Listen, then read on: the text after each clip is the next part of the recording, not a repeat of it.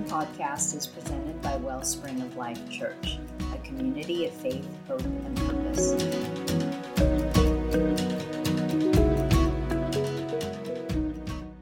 How is everyone? Good.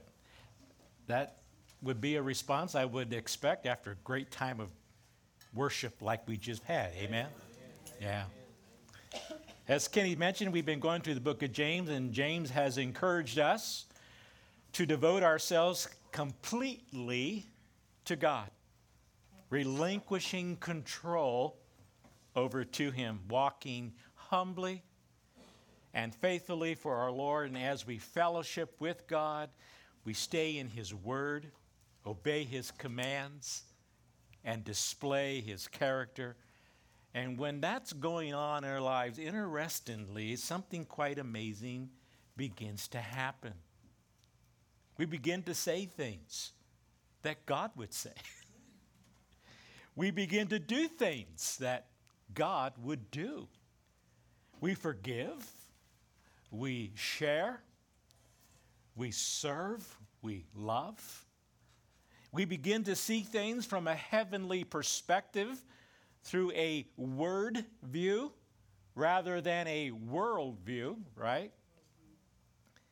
And lo and behold, in the process of all that, eventually we begin to reflect an image the image of our God's Son. Yeah? Isn't that the idea? Amen. I think that's the goal. So far in this chapter, and we're in chapter 4, and we'll be picking it up at verse 11. James has dealt with the sins of envy. He's dealt with the sins of want or lust, if you will, fighting and quarreling and friendship with the world, which he has described as a spiritual adultery. These sins are obvious to most of us. I think we're, we, we're on to that. We get that. But however, there's also this thing about sin that can often be more subtle than most of us realize. So, James is now going to talk about two things most of us do without even realizing how very serious they are with regards to being sinful. And we're all guilty of it every day. And it's going to be probably for most of us more than we would care to admit. Care to admit. Now, as we know, God hates all sin, right? But there are a few sins that are constantly and strongly condemned in Scripture from beginning to end. What are they? We're going to be looking at them this morning, speaking against and judging others. That's what we're talking about. These are the sins that God's Word just seems to never let up on, along with their counterparts, things like condemning and criticizing and gossiping. I have titled this message, and typically I don't tell you what the title is, but I'm going to tell you today because it plays in so much to what we're going to be talking about. Title of today's message Don't Play God. Yeah. And you're thinking, well, I don't do that. Yeah, you do. and we're going to see. Don't play God. This game playing happens, here we go. First of all, when we exalt ourselves over someone else. You're better than them, you're more superior than they are. Evidenced by the things that you say, also evidenced, as we've already seen, by our fighting and our quarreling and are speaking evil about one another, saying stuff we shouldn't be saying. You see, the objective of playing God in the lives of others is to imagine oneself better, as I've already said, or superior to others. And then we do that by putting them down in various ways. The one who takes on God's role becomes, or so they think, qualified to be a critic and therefore a judge. And so in verses 11 and 12, James highlights, first of all, the danger of slander. Okay? Let's look at those two verses. Follow with me. So, um, brothers and sisters, do not slander one another. Anyone who speaks against a brother or sister. So already we, we're, ta- we're realizing he's, he's talking about the church, the believers, the community of faith. Yeah. We who are supposed to be family. We who are supposed to be united in the bond of love by the Spirit of God, right? Yes. He says, if we speak against a brother or sister or judges them, and now check this out, speaks against the law and judges it. When you judge the law, you are not keeping it, but sitting in judgment on it. There's only one lawgiver and judge, the one who is able to save and destroy. But you, who are you to judge your neighbor? Two simple rules of playing the God game are found right here in these two verses. The first is to speak against a brother or sister in Christ's slander is a critical is critical speech intended by us when we're doing it to fuel others ill feelings against the person who's being criticized our purpose in doing that is to give them a whole lot more information to make them feel even more bad about them um, to have, you know, carry ill feelings about them. And of course, that's our goal when we're doing that sort of thing. For Christians to speak against other believers becomes a serious contradiction, people, in whom we are supposed to be and who we are supposed to represent. Major contradiction from that which is to bind us together. James also brings up the bad habit of judging one another. These two go hand in hand, I want you to see, speaking against a sister and judging her, slandering a brother and condemning him. The only condemning, if there's going to be any that should be happening, is what the Bible repeatedly condemns. Are you with me? If there's going to be any condemning, it should only be that which the Bible condemns. Anything condemning coming out of our mouths needs to be in concert with God's word. Well, what does God's word condemn? And then uh, that's what I will. But I'm not going to, I can't. God says, don't do it. Don't play God in putting down your brother and your sister. And he's, has he's already said, Who do you think you are? It's like, it's crazy, right? What did Jesus tell us? He said, Do not judge so that you will not be judged we need to note the context that he makes that statement, and it's found in Matthew chapter 7. Jesus spoke of a Pharisaical, legalistic ju- judgmentalism with one of these more righteous than thou kind of attitude. He said a few verses later in that Matthew 7 chapter, How can you say to your brother or sister, Let me take the speck out of your eye when all the time there is a plank in your own eye. And Paul writes, You therefore have no excuse, you who pass judgment on someone else. For at whatever point you judge the other, you are condemning yourself. Because you who pass judgment do the very same things. Wow.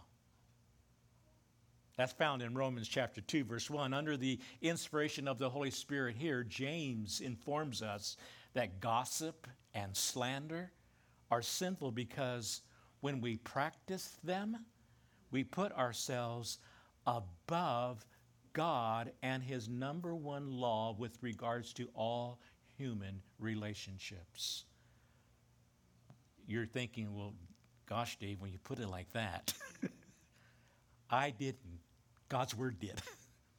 James is telling us this. James says that if you tear down and judge your fellow brother or sister, you become a lawbreaker against God. Which law is James referring to here? It's not the law of Moses, and certainly not the additional laws of Judaism. James is referring to the law that he has been advocating and talking about all along in this letter. He describes it as the perfect law that gives freedom back in chapter 1, verse 25. He describes it as the royal law, love your neighbor as yourself, chapter 2, verse 8.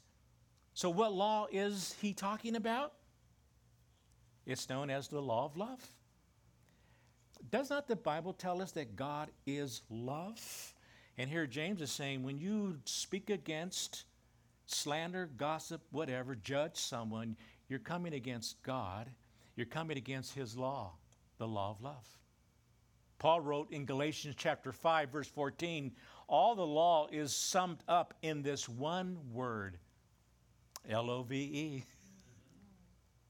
Jesus said, upon loving God and loving our neighbor, hang all the law and the prophets in Matthew 22 40. So here, James is saying a judgmental attitude manifests itself in all sorts of ways, but in all cases, the self made judge breaks the law of God, is elevating themselves above God, breaking the law of love. So, as we can see, the real problem with judging others is that it looks a whole lot like playing God. James reminds us that there is only one lawgiver, there is only one judge. Got news for you this morning, and you're not it. yeah. Yeah, right. Only God can pass judgment on a person's actions and motives. And you know why? Because he can do so perfectly without fault, without hypocrisy, without any malice whatsoever. And only he can do that. You and I can't do that. The final judgment that's found in verse 12 packs a personal punch, really, in the original Greek language. We read it, it says here in, in our Bibles, Who are you to judge your neighbor? In the original language, the punch is this it actually says, You there. Who do you think you are? You there. So, in other words, it's like, you know, we might be sitting here and we might be thinking, Oh my goodness, I wish so and so was here. Did they need to hear this? right? And James is saying, No, I'm, I'm talking to you. You there. Yes. Put your name right in it. You there. Who are you to judge your neighbor? We could paraphrase it like this Who do you think you are, Mr. Big Shot? or, Who made you God? Now we find James is going to show us another way we play this game, this game called playing God. And I want you to look at this with me in verse 13 and 14. And it's, and it's the danger of being our own masters, okay? Let's read the verses. Now listen, you who say, Today or tomorrow we will go to this or that city, spend a year there, carry on business, and make money. Why, you don't even know what will happen tomorrow. What is your life? You are a mist that appears for a little while in the Greek, that just for a brief moment and then vanishes. In verses 11 and 12, I want to make sure you make this connection between what James is doing here. In verses 11 and 12, he, he addresses the problem with playing God over the lives of others. Here in these verses, he is addressing the problem of playing God over ourselves. You guys see that? We need to see that. In these verses, he, he, he, he shows us this. And the objective of this game, playing God over our own selves, being our own masters, as the final authority over ourselves. See, the problem with that is not only do we begin to move into that direction, evidenced by then we begin to live like it, as if we are the boss of our own lives, calling our own shots. this player puts God in his, in his very own little compartment, back somewheres in the back part of our hearts and lives, and keeps him there.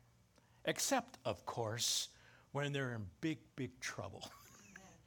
and then we open the door and let him out for a little bit to take care of the situation. And once that's done, we put him right back away and get on with life once again in charge of ourselves.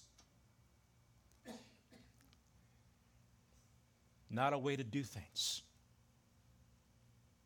Now, most people, in fact, probably most of you, if not all of you, would never admit to expelling God into back some back room somewhere of your life. But nevertheless, still do limit him in what he is allowed to do and be over in our own lives. In other words, God can be the boss of religious stuff. That's his department. Well, of course, moral matters, international conflicts, questions of faith, that, that belongs to him. I'll let him have that. That's his realm. But we'll handle things like finances, purchases, relationships, business decisions. We seem to think those things that God couldn't care less about just as long as He has our hearts, right? Well, we have to ask ourselves if we're really kind of going with that kind of thinking, attitude, and philosophy, what we have to ask ourselves just how much of our hearts does He really have? If we're not allowing Him to be the sovereign Lord over all of our lives, every aspect every detail. At the core of this false philosophy is the idea that we're the masters of our own destiny. Such people recite the hymn of self reliance that could be summarized in a verse by a guy by the name of William Ernest Henley in his poem known as Invictus. Here's what it says It matters not how straight the gate, how charged with punishments the scroll. I am the master of my fate, I am the captain of my soul. That's the philosophy of the person who plays God in his or her own life. Pray only for important things Otherwise, pull yourself up from your own bootstraps, call your own shots. It's as if we somehow have taken on this kind of thinking that God is not and doesn't need to be involved with the mundane, everyday stuff of our lives. Nothing could be further from the truth. James has given us the rules for this game right here in verse 13. Look at it again. Today or tomorrow, meaning set your own schedule. We will go to this or that city, meaning select your own path.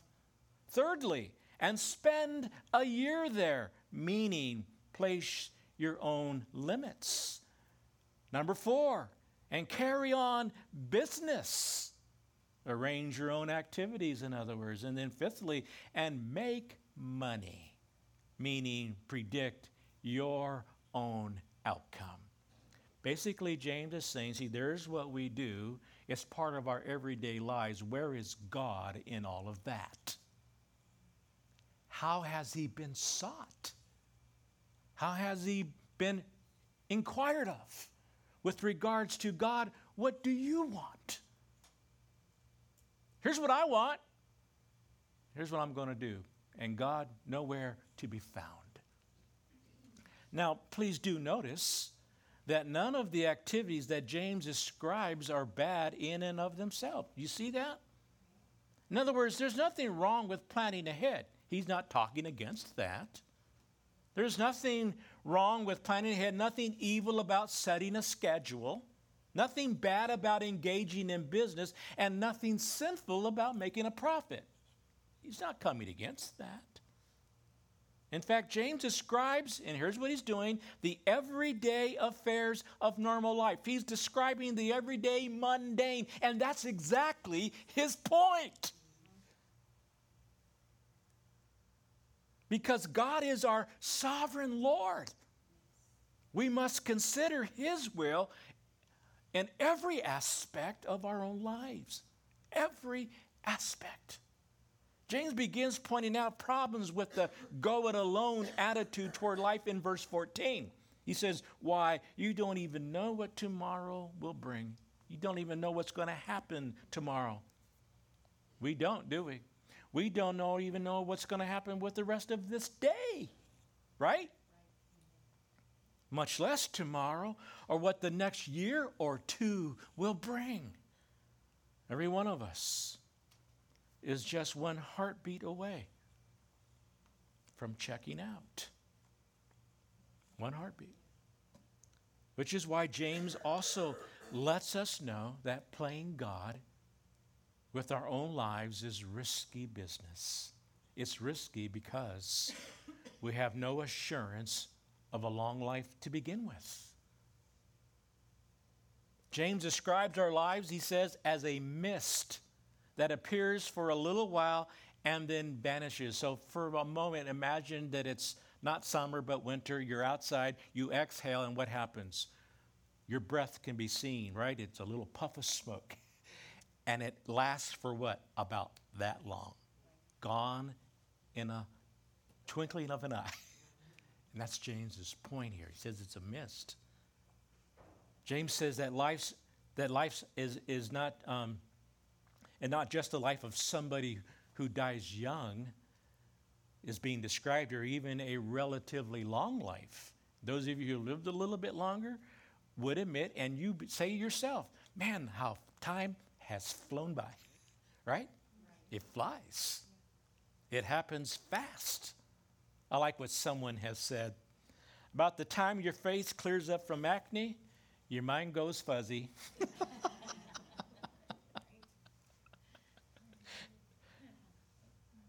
Have you ever noticed the two middle letters of the word life? Think about it. It's if. Life is iffy. None of us should deceive ourselves into thinking that we have plenty of time to get our lives right and start living for, our, for the Lord God. Amen? Your life and mine, James says, nothing more than a mist. And it has no permanence this side of heaven. Now, so we're not to play God over the lives of others. We're not to play God over our own lives. So that leaves us with what? Let God be God. leaves us with you and I need to stay out of it. Let the one who is God be God. He can do it a whole lot better than you and I can. Do you agree with that? I, I thought you would, but nevertheless, we do this all the time, don't we? Somehow we think we've got a better idea. We can make better plans, anticipate a better outcome than what God can provide. We need to let God be God. Look at verse 15 and 16 with me now. Instead, you ought to say, if it is the Lord's will, we will live and do this or that. As it is, you boast in your arrogant schemes, your arrogant planning, your arrogant schedule. Arrogant because God's been left out of it. All such boasting, are you looking at this? Is what? Good? Evil. Evil. James provides the necessary corrective to the danger of playing God as we just read. Instead, you ought to say, if it is the Lord's will. God, it's, it's about you, not about me. We have no right to ignore God's will in any aspect of our lives. For many believers, the two words, God willing, has become, I think, I fear, nothing more than a cliche that somehow just sort of superstitiously gets used just so that we don't appear to be presumptuous. To say, if it is the Lord's will, reflects obviously a biblical attitude. It means submitting ourselves humbly before the one true God who is entitled to be the Lord over all things in our lives, not just a few things. It means erasing from our minds. Pay attention to this, please.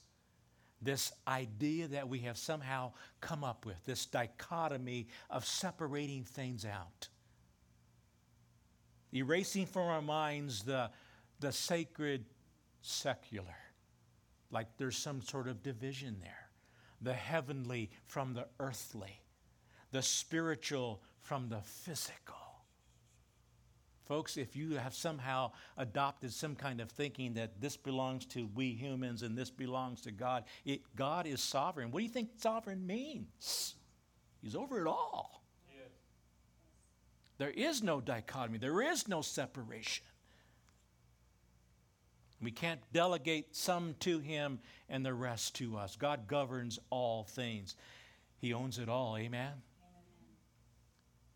The alternative to submitting all things to God, James says, is a sinful, boastful arrogance, living life as if we are the masters of our faith, as if we are the captains of our soul. Boasting describes the arrogant assumption that we can handle the future however we want and do it independently of God.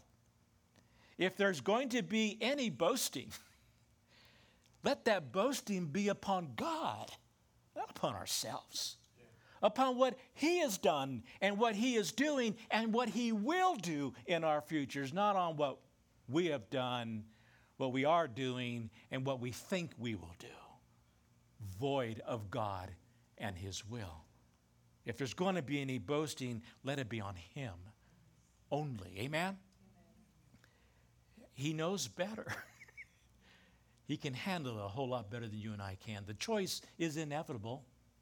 Either we humble ourselves before God, or we will be humbled by God. Which do you want? That humbling may not be immediate, but it is guaranteed. Yes. You can take that to the bank for sure. Verse 17 If anyone then knows the good they ought to do and doesn't do it, it is sin for them. I think verse 17 you know, is especially practical for those of us who do have the tendency of drifting over into God's territory. How's that for a nice way of putting it? Wasn't that sweet? In other words, those of us with the tendency to play God, to, re, to keep control rather than relinquish it. James concludes by putting out two ways, by pointing out two ways that we can stop playing God in our own lives and over the lives of others. And it's not rocket science, church. Both relate to true humility that will flow from authentic faith. First, know the good and right thing to do, know what the right thing is. How do we get to know that? Right here. Our roadmap, right here. Whatever the cost, you must evaluate your life and pattern it, not after this world, not after anything or anybody that you might think and consider to be successful, but after God's word. That and that only.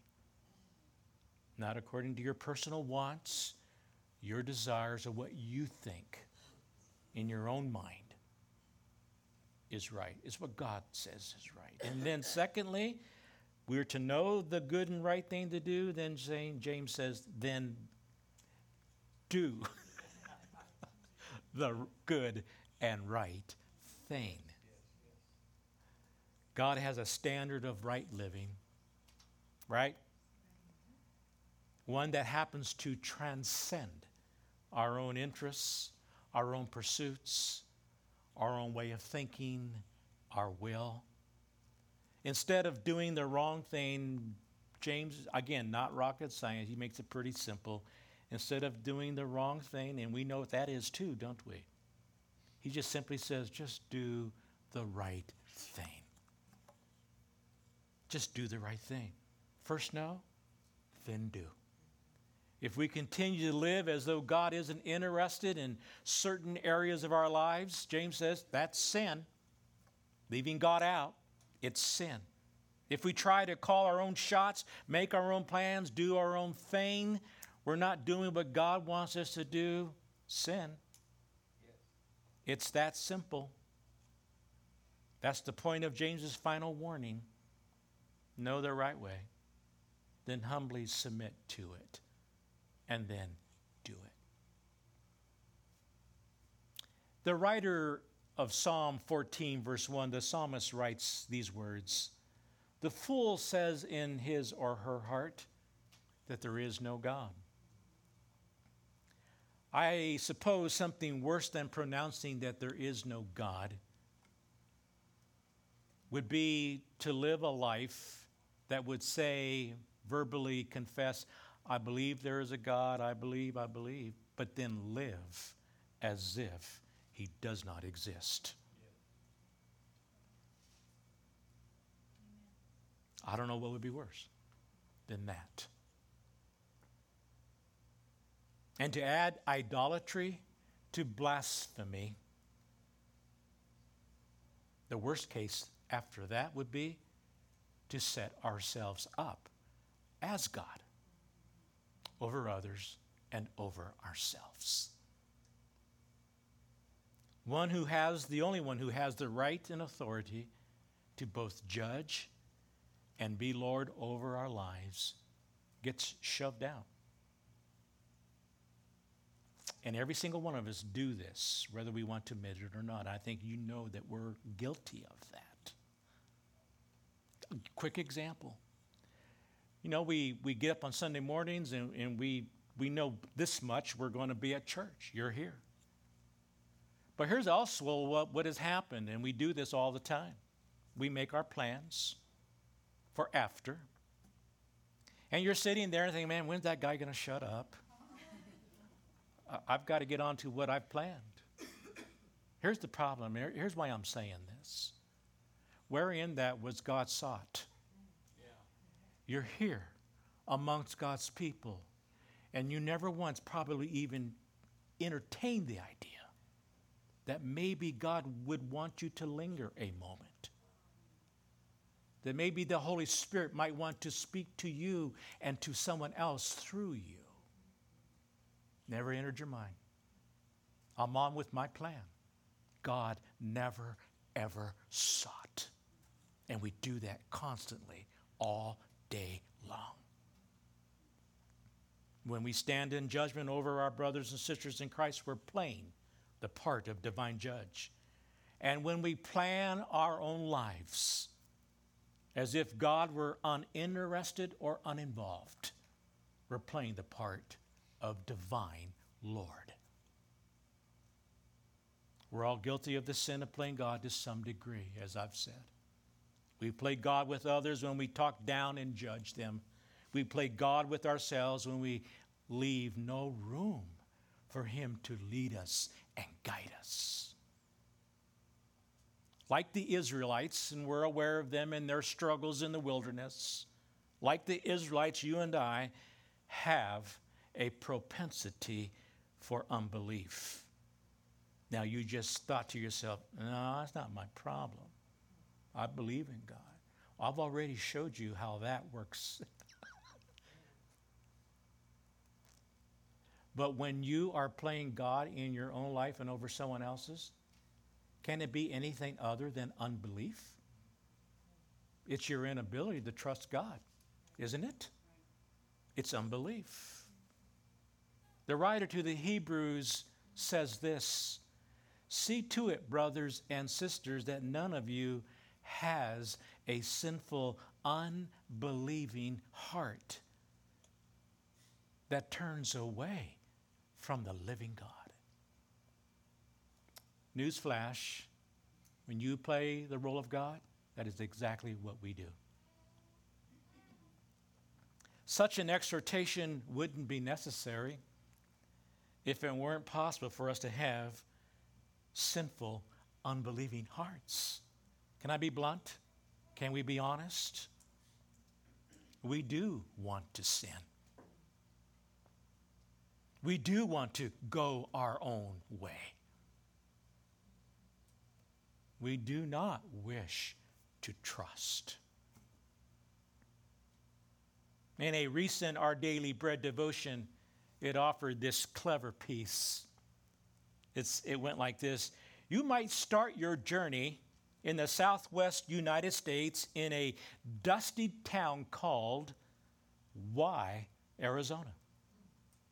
Heading cross country, you would take, it would take you through uncertain Texas. Bearing northeast, you would make a rest stop in dismal Tennessee.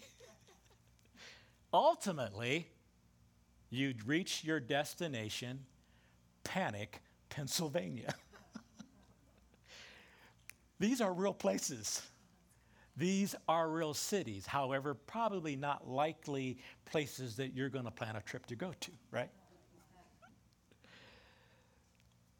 Sometimes this is exactly what the journey of life feels like and, and can look like in our lives.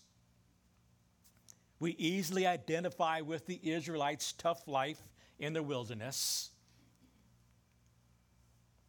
Life can be hard. We, we, we, we know that. But we also know that we can be so guilty of creating our own itinerary, turning from God's way. And so, like the Israelites, we often grumble about getting our needs met. And in our daily fretting, we likewise doubt God's purposes.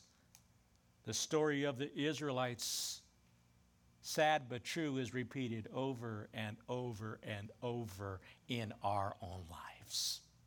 Right? Yeah. God assures us that if we follow His path, He'll deliver us into a far better place than dismal. He'll provide and we'll lack nothing. That which we really need will lack nothing. Yet, as much as we already know this, we often fail to do it. We need to follow God's roadmap. It finishes up like this It's a bit more of a drive but another six hours by car would take you from the town of Panic to a place known as Assurance, West Virginia. If we let God direct our paths, we'll journey in joy with Him at the wheel. I don't know about you, but I think of that and I call that blessed assurance. I don't know where James chapter 4, verses 11 through 17 find you today. But if you're stuck in the playing God game, my recommendation, God's word recommendation, is to stop playing the game. Get out of it and let God be God. He's better at it than you are. Besides that, James says when you do play that game, you are committing some serious sin because you're sinning against God and his royal law. Let's not do that. Amen. Amen. Father, we come before you this morning and once again we want to say thank you, even though perhaps it, maybe there's been some things said that has been hard to receive, maybe even harder to admit. But if we will, we will be further along in ending the game of playing God over others, over ourselves. You call it sin. And we probably have, we, we carry this game on day after day after day and having not realized just how serious it is and what your perspective on it is. We've been given that today. I pray, God, that as we walk out these doors and go out to our lives, that it doesn't get forgotten, doesn't get placed back in some back room somewhere where we have placed you. But may we open that door and let you out and have control over every aspect of our lives. Come, Lord God, and be our sovereign God over everything, over everything that pertains to us. Direct our paths. We relinquish it all to you. We pray this in Christ's name. Amen.